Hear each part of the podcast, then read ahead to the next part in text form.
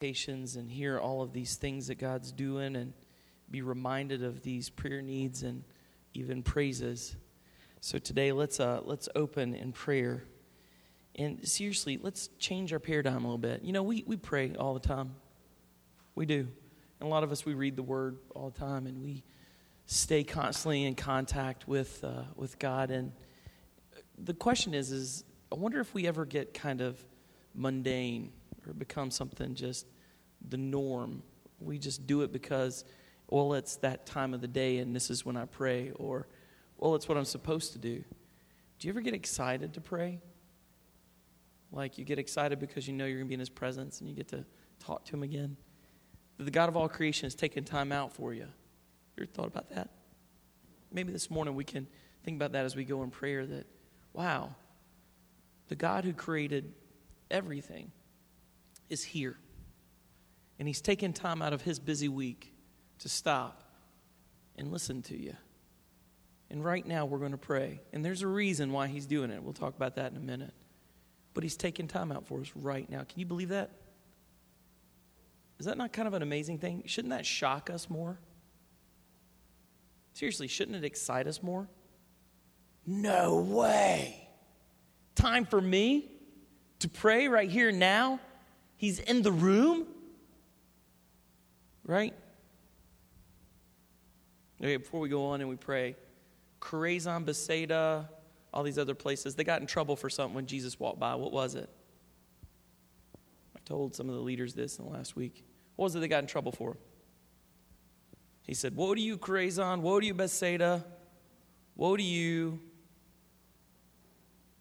It'd be better for Sodom in the end than for you because you did not recognize the day I walked by. Isn't that a trip? Let's not miss out on when he walks by. Isn't that what needs to happen? We need to change our paradigm where we actually are more attentive and attuned to when he comes in a room. Don't you think? Seriously, guys. Is he real and alive or not? if he is real and alive, if he is in this room, if he does care about us, where the Bible says that two or more gathered in his name, he's in the midst of them, just like right now. In Jesus' name, he is here. If that is the case, then isn't that awesome? Isn't there something just, just numbing about it, exciting, stirring? He's in the room. Let's pray.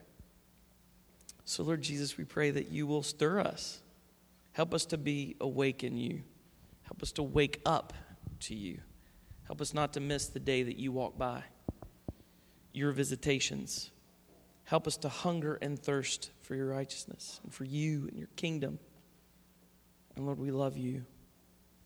Come, Lord Jesus. Lord, hear the prayers we've just prayed. Meet the needs of those who are praying these prayers and asking these requests. And come. Come mightily. Come in Jesus' name. Amen. Amen. So we've been on this kingdom thing for a couple weeks, right? We've been, what have we talked about the last couple weeks? Kingdom. This part where you tell me. What have we been talking about?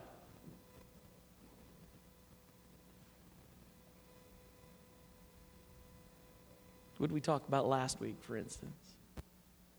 You might remember any of the story? Adrian. Yeah. The kingdom has a disruptive, distracted power to it, and that we should be distracted. You guys, listen, probably I felt like one of the better things that God had done in me in the last year. So if you haven't heard it, go online, get the podcast, download it, and listen to that sermon. Um, if you're going to listen to anything that I personally have talked about, listen to that one because God's doing stuff in me in the middle of the sermon. Just totally is messing with me, still messing with with me over that concept, which is going to bring us into this today. What did we talk about a couple weeks ago? We talked about that last week. What did we talk about a couple weeks ago? Our approach to God. Remember? Talked about the different ways we come toward Him. In that, we talked through a passage in Mark. I think it was Mark 10, right? And since we were there, we talked about being childlike in our approach. We're going to go back to childlike and just hang out there today because we dedicated a baby and I want to. All right? So, Matthew, let's look at 18. Matthew 18. I like this. So, Matthew 18, verse 1. Have you ever wanted to be the best at something? You ever want to be the best at something? We got a bowling team right now. We're not the best. We want to be the best. And, and, this bowling team, let me just say this first. This bowling is saving my life. It is just absolutely saving my spiritual life. It's saving me all total because for the last while I've not had a good hobby. That, that, that's the truth. My hobby has been like working with politicians, and that's not a good thing. I mean, it's not a bad thing. Let me rephrase that. I hope they're not listening. Okay. It's not a good thing that it's my hobby. You know, I got to have something better than that as my hobby, is what I mean. And, and so, that being the case, you know, I've been in kind of a dry place as far as hobbies, and you get busy. You know, this area has this ability in this way to just wear you down and kind of run you over and work you over, and then you're just tired. And you don't have any energy or time to do anything else. Well, Ashley and Ryan talked to me about bowling, being on this bowling league. And I was like, well, taught church, I can treat it as if it's like one of those small group kind of situations. We won't do a Bible study necessarily at the bowling alley during the league, but we could play and build relationship. And in my mind, I felt like it was religious enough that I could warrant the activity. It's not religious at all. It's just fun, man. So, anyway, just the interaction of just so many wonderful new friends and, and faces, and we just have the greatest time. We joke a lot, and Lydia gets lots of laughs, and, um, and Anna, well, she watches movies. So, because we're not that good, we're entertaining. but anyway, so this this has been just the most fun thing, and I'll tell you why it's been kind of my saving thing because I'd gotten so ingrained in the current world that I was burning out and not knowing it. I was doing too much and I wasn't taking time to settle down and regain focus and even in some ways meditate. Now, I know you're thinking, you meditate during bowling? I have to meditate while I'm bowling or I will not bowl well. I have to talk to God because I need external help when I bowl. I'm not good. So, anyways, um, I'm talking to the Lord and I find myself working on my focus. I'm working on my stance. I'm working on my, my swing. It, it, feels like that the motion is like kicking a football. And when I can get into that place where it's the same steps and the same swing, I can nail some strikes. Now, what I've learned in the last couple weeks, two weeks ago, I had seven strikes in one game. I had two turkeys, which is three strikes in a row. It was awesome, you know. Wasn't the highest score because I wasn't on my pickup game. I haven't learned how to pick up all the spares but I'm getting there. But I was in the place where I could feel the kicking thing take place. I told you, you guys, I've told you over and over, like when I kick a football or soccer ball, I can do it with my eyes closed. Well, same thing with bowling. When you feel that motion, there's something about it that coach ingrained in me. Probably because he beat me. No, I'm just kidding. So, I'm not kidding. I am kidding. But anyway, so I'm, you know, I'm bowling, I'm bowling, and it feels like the swing of my leg, and I'm nailing it, and I'm there. And then last week happened where I've got a million different things going on. I'm distracted, I'm overwhelmed. The loan hasn't closed yet. It didn't do right, and things were an issue. Work was a struggle at the end of the quarter. Have you been here? Have you felt this before? And everything seemed to be crushing down on me a little bit. And I get to the bowling alley, and I just can't, I can't get out of it. And I start learning the second lesson. So the first lesson is how to focus. I didn't realize I was so out of focus that I couldn't feel the motion of my body anymore. It took me a long time to get back to where I was doing things almost with my eyes closed, you know? And then this last week, it really was hammered into me that I had a problem getting settled enough that I could disconnect from what was just outside the doors. Now, there's an important thing to this. If we don't understand how to get out of the current crushing world, even in the middle of the crushing, so that we can focus and so that we can disconnect and rest, then what happens, dads? We take this home with us, don't we? We don't even know we're not disconnected, and then what happens? We bring it right into our house. We're ill at the kids. Our wife is an issue. This is a problem. That's a problem. Things are breaking. Why is everything going wrong? Well, guess what? In that microcosm, it's not all going wrong. Is it? It's not. That's coming from a place that's outside the doors. And if we can learn to disconnect and focus and settle in, then that doesn't have to bother us, nor does it change who we are or who our kids are. Are you hearing this? This is deep stuff. I'm talking deep into who we are. This is what I'm learning. Is that not kicking? And I'm learning to turn it off. Not well, but slowly. It's baby steps, like Kevin says. Just baby steps. Just my next baby step. I'm working on it. Why is this important? Because I think this very process of this approach to my bowling is the same process that we're going to find in here in approaching God. It's necessary to focus and settle and rest and disconnect from our current reality at some points in order to become. Let's read Matthew 18. At, the, at that time, the disciples came to Jesus and asked, Who is the greatest in the kingdom of heaven? He called a little child and had him stand among them. And he said, I tell you the truth. Unless you change and become like little children, you'll never enter the kingdom of heaven. You'll never enter the kingdom of heaven. Now, the first thing I need to ask before we finish this passage is where in Jesus' reality does the kingdom of heaven exist? In Jesus' perspective, because he's talking, he talked from his perspective, right? So this is out of Jesus' mouth. From his perspective, where is the kingdom? Right there. You're looking at it. He is the kingdom. The kingdom is within arm's reach. Those guys don't know, but they can reach over and grab his arm if they need him. You're it. Peter found out when he was dipping down in the water, oh, help! And the kingdom reached out and grabbed him and pulled him out within arm's reach. You get it? Within arm's reach, the kingdom was right there. It's just like I talked about last week, right? The kingdom was right there. And Jesus is saying, You'll never enter this. What is this? What is the kingdom? What's a kingdom? This is just so easy, it's ridiculous. And you know what? We adults, we just don't get it. That's the point. I don't fully get it. I'm going to talk about it today and tell you the truth. I'm trying my best to get it. I'm going to have to dumb it down to myself to get it. I'm just not that smart. yeah. Yeah. You're right. You nailed it. It's His presence.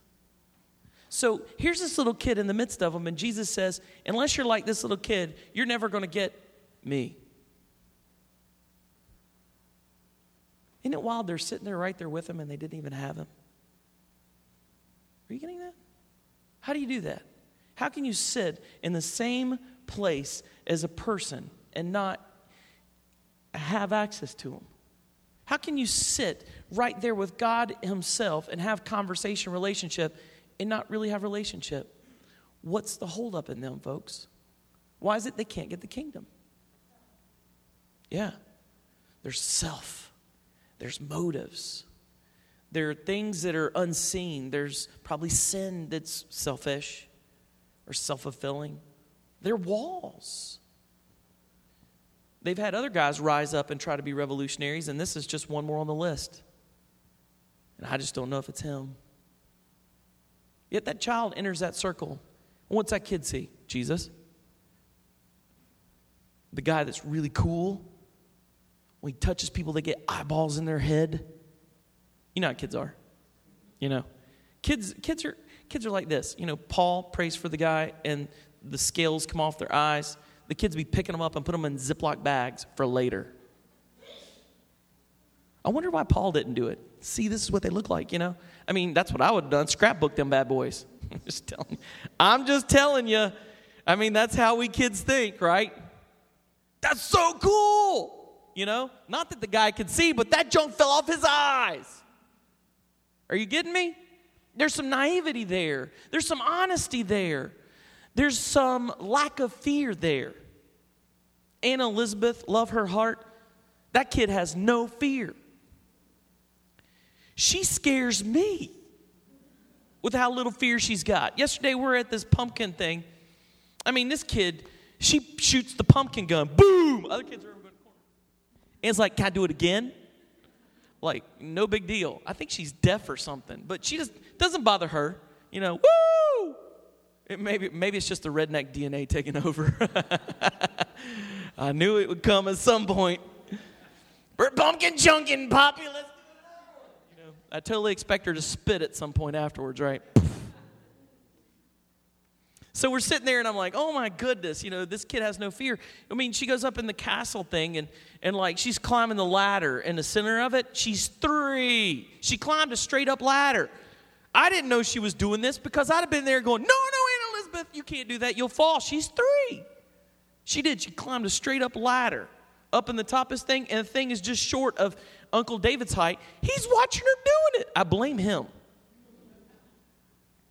He's like, Did you see what she did? I was like, No. He goes, She climbed up that ladder. I went, There's a ladder in there. He goes, Yeah. I was like, What are you doing? okay, she made it. As if it's okay because she didn't die, you know? Okay, so whatever. But she has no fear. Children have no fear innately. They're just born into a place. When they're born into a safe space, we actually have to teach them not to talk to strangers, right?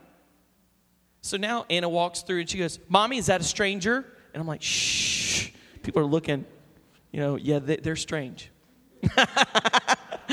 no, no, no, no. And then, and then she's like, I can't talk to them because they're a stranger and it's danger. And I'm like, shh, you know? There's a whole nother talk we need to have later, right? This is how you don't offend everyone in the world as I cover up my tapestry shirt, right? Jeez, what are we teaching our kids? But we have to teach them these things. And there's no fear in access. And you know what? They don't understand that you can't let it all hang out. You can't be honest as you are. I'm telling you, folks, it's just truth. Anna, yesterday, bless her heart, gets hay down in her pants. You already know where this is going. I'm like, no! Poppy, I got hay. I got hay. I was like, you will wait to get it out. You know, Lori's like, let me help it to look better. I said, please, you know. I'm just telling you, kids. And you guys, I'm telling you, it, it may sound goofy, it may sound funny, but is that not what Jesus means exactly? Don't you think that's his heart? Just come how you are. Come as you are. Isn't it amazing that when we go to visit somebody that's very important in the world, we dress up for them?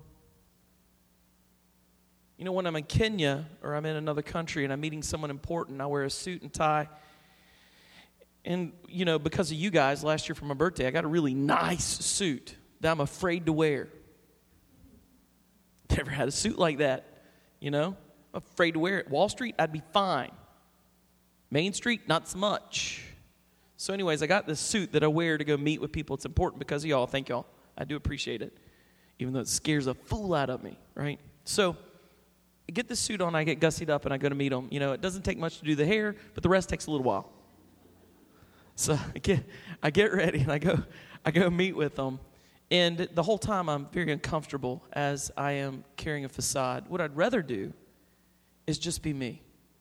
And when they talk to me, do you know what I do? I'm very self deprecating in some ways. I'll talk to them about what issues there are at hand, and I'll say, when I was out doing this, and they'll go, You clean sores on people's feet? Yeah, I do. You stay in their houses? Yeah, I do. What's the problem? You won't? Maybe you need to get back down with your folks and get to know them. Make you a better leader, wouldn't it? Hello. That's right. That's the stuff we're saying. And so, guys, let me tell you something. Kids don't have it. They don't have that at all. Just look at my childhood pictures when mom put me in the polka dot suit. I had no clue. True story. There are pictures. So the truth is, is that we focus so much on that outward that it makes it hard on God. How many people do you know that when you talk to them about God, they say, I want to know God, or I want to go to church, or I want to be a Christian, or I want to follow Jesus, or whatever, but I got to get things in order? Tons. I hear it all the time, and I'm like, really? No, you don't. Come as you are. Come as you are, little child. I've not seen Jesus yet look at a little child and say, Get out of here, you disgust me.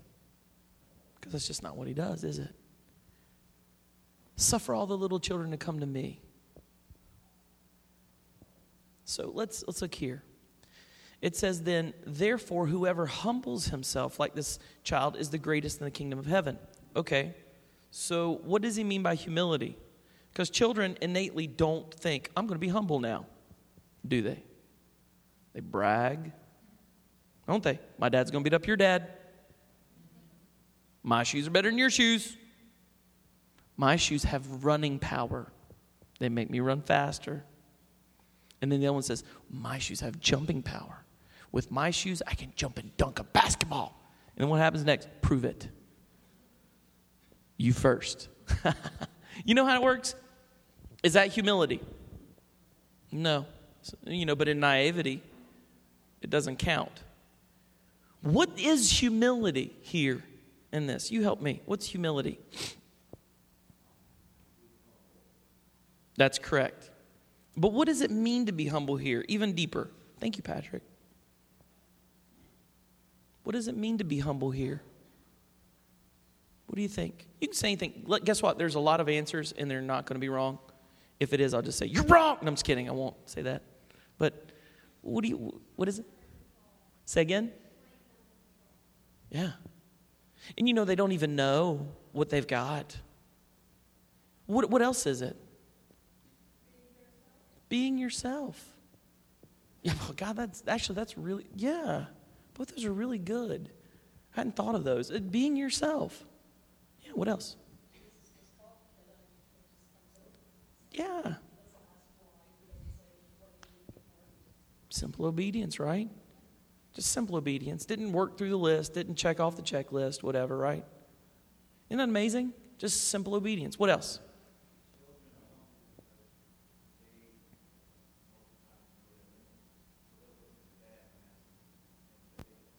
Right on. Now you're getting it. Yep. That's my favorite.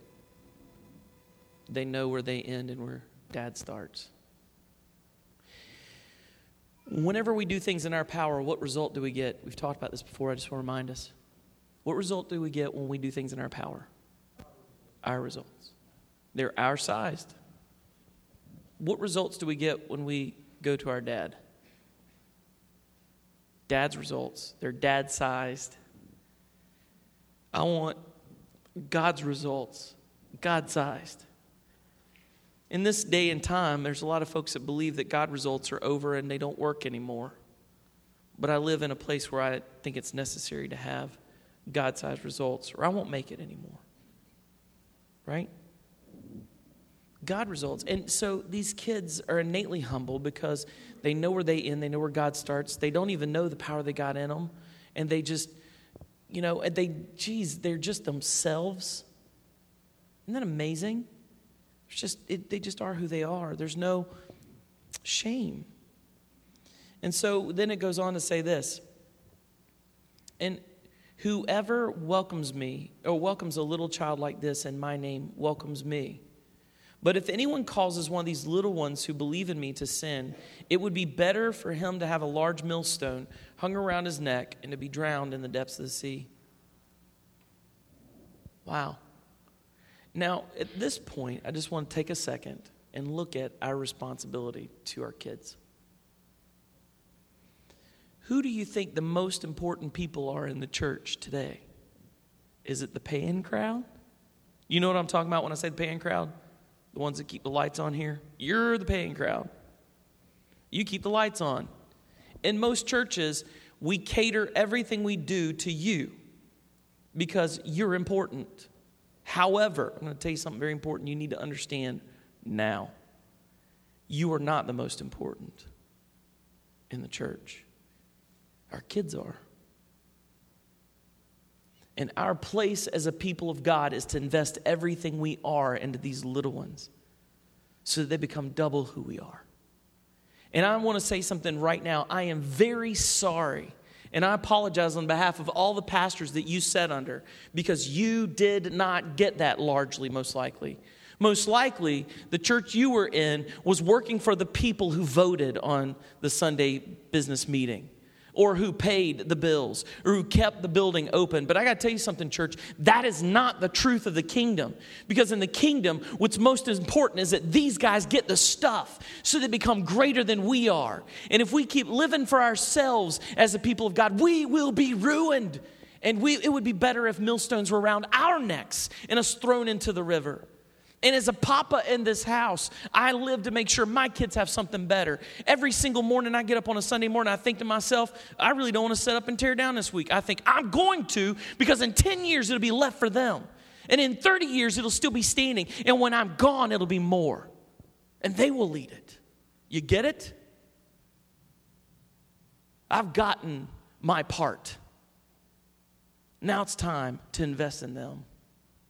And that's what Jesus is saying. And there's something very powerful about that agreement in the body. Understanding that this is not for me anymore. I live to be a missional person to give back to the world around me. I am not going to be an American consumer any longer, right? I'm not going to be bought and sold for what comes on TV or what Hollywood says is cool or what the magazine says is on sale this week. I will live not for the next cool item I get. That is not where I'll find my joy any longer, whether or not I have a, a Gucci or I have whatever else. I will make sure that I live every single moment as a compassionate anti consumer or giver that invests in the next generation, that makes sure that there's more for them when I'm gone. Guys, let me ask you a question before we go towards the closing area of this sermon. I know we don't like this. What are you getting at, PD? Do you want us to build out the children's ministry? Heck yes. What do you want? A big place with a slide. I ain't lying. And puppets. And a junior high worship team that leads for the kids. That's my vision. That's my vision for the church. Love y'all. That's okay. I'll hang out in here with you guys as they have all the cool stuff out there too. Maybe I won't. Maybe I'll go out there and hang out with them sometimes. but here's the thing I just, I'm so over.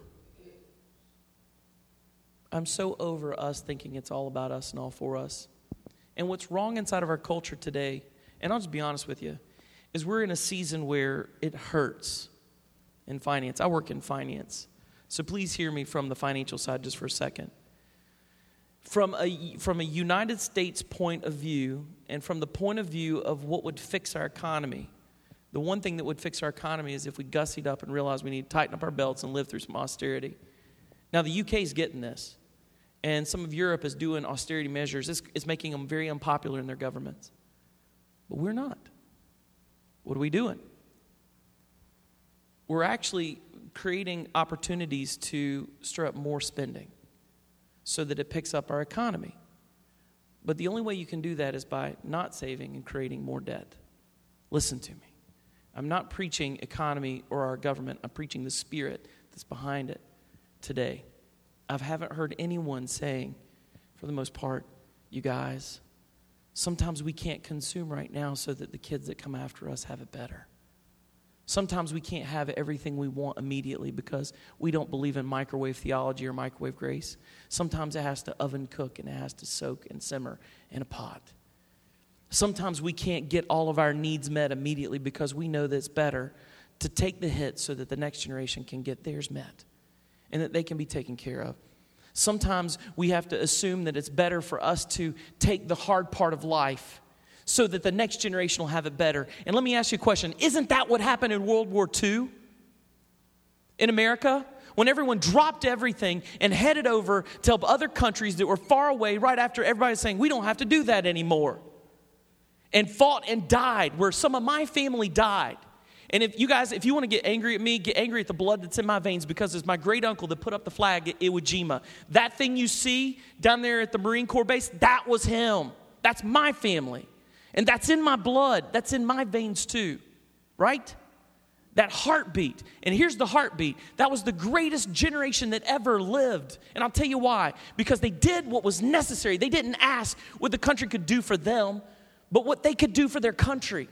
And they left in sacrifice and they served and they lost, some of them all, including their lives. And then you know what people did here? They buckled up their belts and they went over and they started to do amazing things. Like my grandmother moved to Baltimore, Maryland and started working in a factory because the guys were gone.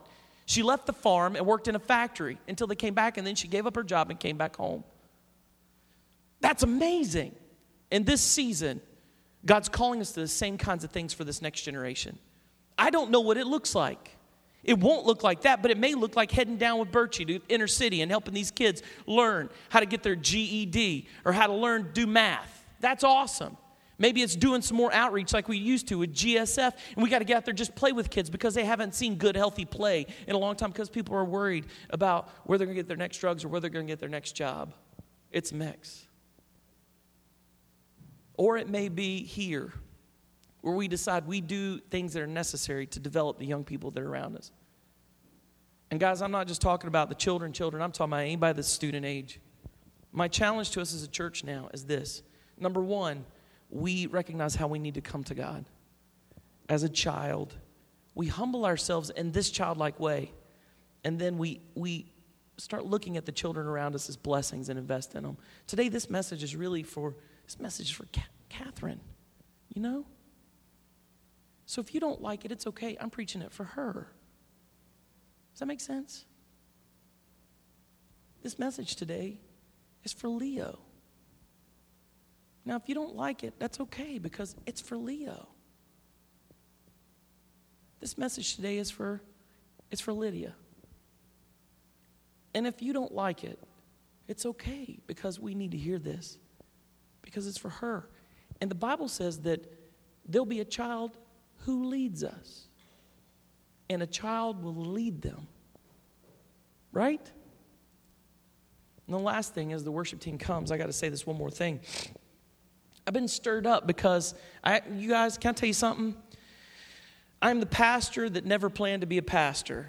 I haven't said this in a while, and I'm going to say it so some of you new guys know me because you guys don't know the real me. You need to know the real me. I'm actually an eternal youth pastor that was forced to pastor.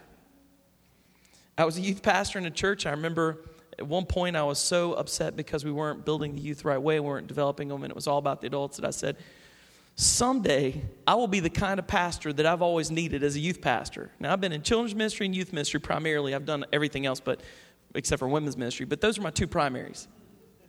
For good reason. I don't have the hair. Just kidding. At least that's what Anna thinks, right? so, anyways, the truth is, is that I, I, really still have that at heart. If if I would have found the right fit, I probably would have stayed youth pastor forever, but I didn't. I didn't have the support necessary, and I knew someone was going to have to create a place that would support that kind of ministry, that would invest everything it was into young people and develop them. So I decided that that's what this would be. So you've been tricked. We exist for the next generation and to give back right? Does that make sense? So, with that said, I, I once in a while I'll scan through the internet and um, and check things out. Now, I was pointed towards some videos by um, by Fred, who is ever the optimist and ever the seeker. And so I found myself. He did this video. You guys might see it later. We may do it in church one week. It's pretty awesome. But anyways, um, uh, that video got me to looking for other videos out there about what, what's going on and stirring in the youth movements and there are a few churches, or a couple different churches where God's moving. Now, listen to me clearly. These churches are not vineyard, and there's stuff in them that is not my exact theology. Is that okay with y'all? Is it okay for me to tell you that it's not my exact theology and it's not the way I do it, but they got revival in their kids, man? I haven't seen it in a long time. It was starting, it was really starting to break out in Lakeland, but that kind of got crushed. But this, this is exciting. I'll tell you why because these kids get on fire and they get excited and then they're on the streets. So I'm watching these videos and I'm watching this one young person. He's got like dreads and this bandana thing, and you can tell this kid hasn't hardly been off the streets but a few weeks probably, and he's just like crazy for Jesus. I mean, maybe he's known Jesus for a couple years, but he hasn't been far into it because the church hasn't affected him too much yet. So he's like running around and he's on video. I think they probably video on TBN or something like that and he's like in the middle of these um, these malls And I wish I had this video. I'll show you later, I promise. He's a strip mall area and he's just he's witnessing to people and then he's like, "You know Jesus loves you, man. He really loves you. I'm serious like God. He's so awesome like that." And I'm going, "I love kids and youth." so anyways, he says, "Dude, like what happened to your leg, man?" And this guy's got like two crutches and his legs wrapped up. He goes, "Yeah, I was in a fight the other night, bar fight and this guy's like all pierced up. He's got like everything. I was in this bar fight and and so, uh, yeah, tore ligaments in my leg. Doctor says be six weeks or more till it's healed up. I've had all this damage. Da da da. It's real swollen up bad. Kid's like, dude, man, can I pray for it? Jesus can heal it. He wants to heal your leg, man. And I'm like, yeah, okay. I'm watching this thinking this is great. This guy's like, uh, okay. And so he says, All right, all right, let me pray for it. Jesus, heal his leg, God. And then he starts this. I can't even replicate the prayer. I just know that this is the junk. By this point, my hair's standing up. I'm going, Oh, God, you're doing it. You're moving again. It's always the young people, isn't it? It's always the young people that get it first. They get stirred up first. That's why I'm so. I told you guys this before.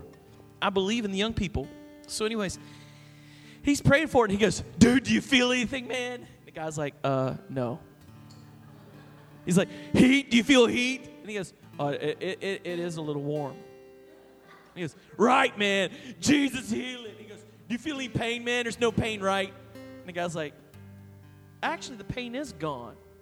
And he goes, dude, do me a favor. Like, get off your crutches. And the guy's like, what? And he says, dude, just, just, just give him your crutches and walk with me. He's like, all right and say, hands off his crutches. Guys, you're watching it right there live. It's so it's so precious. And so the kid hands off the guy, it's not a kid, this guy pierced up and tattooed and everything else, hands off his crutches, and he's like, What? And people are like coming up. I mean, like kids are running up beside him. They're like, dude. And so there's like shirts, everything. People are like kind of excited. And the guy goes, Jesus totally healed your leg, man. Take the bandage off. Show us, man. Show us. And he goes, well, uh, he, the guy goes, well, it was really swollen, and, and da da da. He's taking off, and he's backtracking, like he's trying to prove I had a bad leg. Like he feels like people are gonna think he's crazy because his leg's not hurting. He takes it off, and guys, he says, "Dude, pull your shorts up and show, show, man, Jesus healed your knee," like that. And then he shows both his knees, and sure enough, the same on both sides. The guy's like, "No way," right? And he's like, "My knee's totally better, man." And he goes, You know why? Because Jesus loves you, man. God loves you. Wow. Right?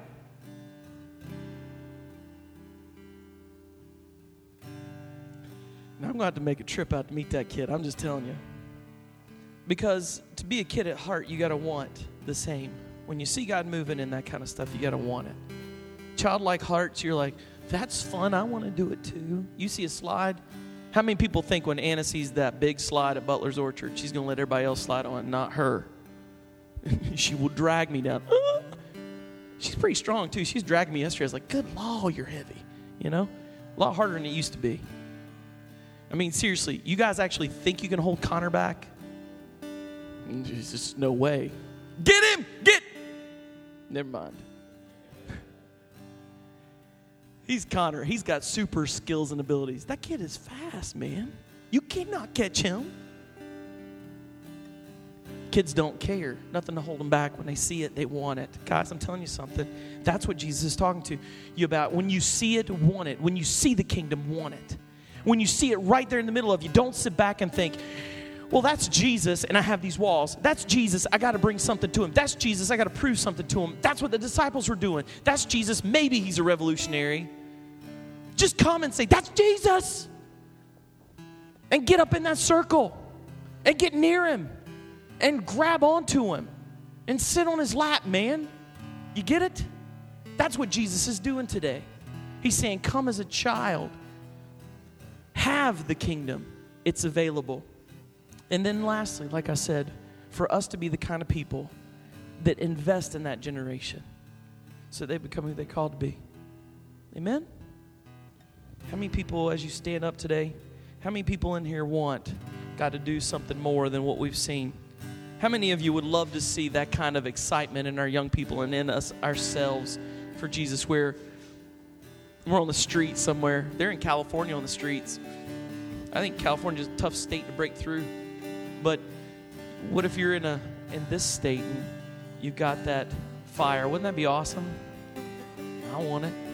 Come. Today, as we close this service, we're going to have time for you to get prayer. We're going to pray for each other. I'm probably going to get prayer from somebody else here in a minute myself because I want more. And, and guys, let me tell you something. I'll do anything to become that child again. How about you? How about you? Let's pray. Jesus, Lord God, help us to get that childlikeness again. Give us that fire, that passion for you. Where all of the fetters fall off, all of our reservations just disappear. Where everything that holds us back just kind of fades away in the background and it's just you, it's Jesus. He could put eyeballs back in people's heads. Jesus. He can seek and save. Jesus. He can do anything. Moving mountains, He can do it all. Jesus. Lord, help us to see that way again.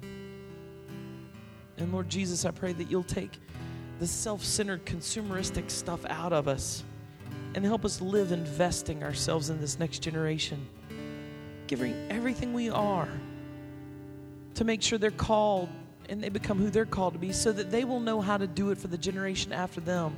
Teaching them how to walk this way so that for generations on, there'll be a lasting effect, not just so that we can get what we want. Please, Jesus, change our hearts as a people. Please change us as a nation. And forgive us, God, for consumerism. Forgive us, God, for self centeredness. Forgive us, God, for even destroying and, and, and killing. And God, give us a heart to build and live and grow and give. In Jesus' name.